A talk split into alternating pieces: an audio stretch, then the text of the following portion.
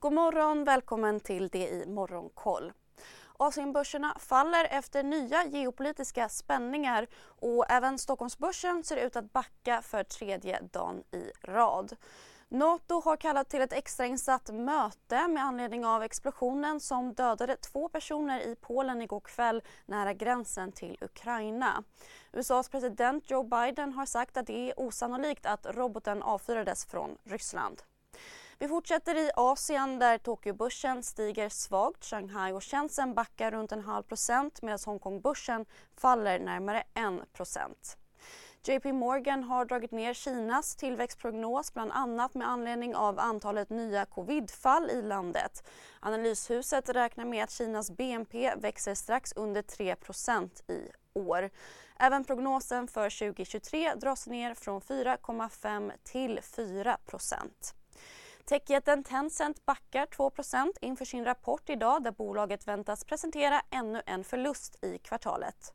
Förra kvartalet var det första förlustkvartalet i bolagets historia och nu väntas Tencent liksom flera i sektorn dra ner på personalen.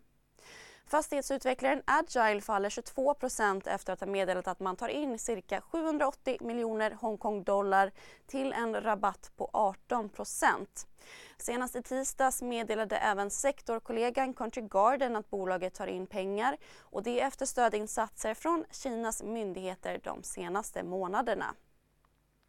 I USA stängde börserna uppåt stärkt av uppgångar i techsektorn och halvledare. S&P 500 steg 1 och Nasdaq runt 1,5% USAs före detta president Donald Trump har bekräftat att han ställer upp i presidentvalet 2024. Där det finns ett samhälle, där finns det brott. Krimrummet är podden som tar brottsligheten på allvar. Jag bjuder in landets ledande experter och tar upp aktuella rättegångsfall för att begripliggöra den kriminalitet som kryper allt närmare. Du, alltså, du kan knäcka ett eller några gäng, men det kommer komma nya och så kan vi knäcka dem sen. Men att du ska knäcka allt forever, det kommer aldrig ske. Det är infinite gain. Lyssna på Krimrummet, en podd från Expressen med mig Kim Malmgren.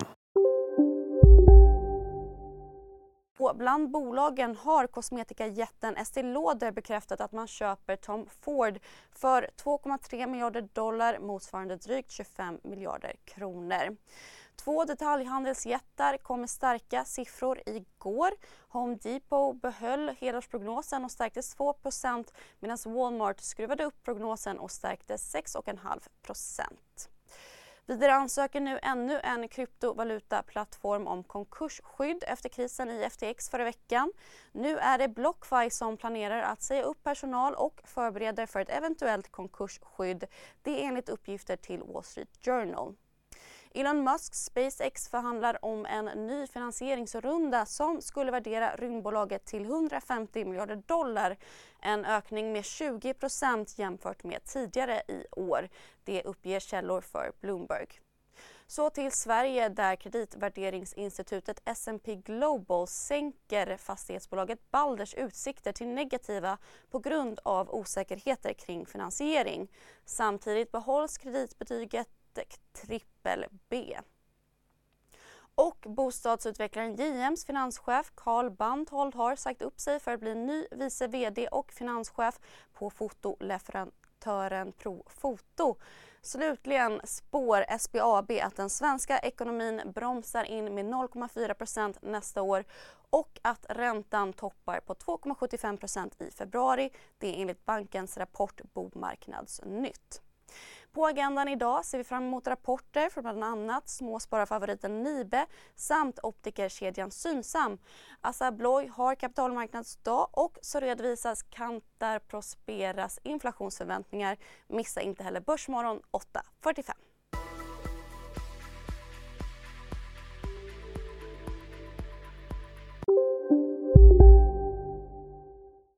Vi är specialister på det vi gör, precis som du.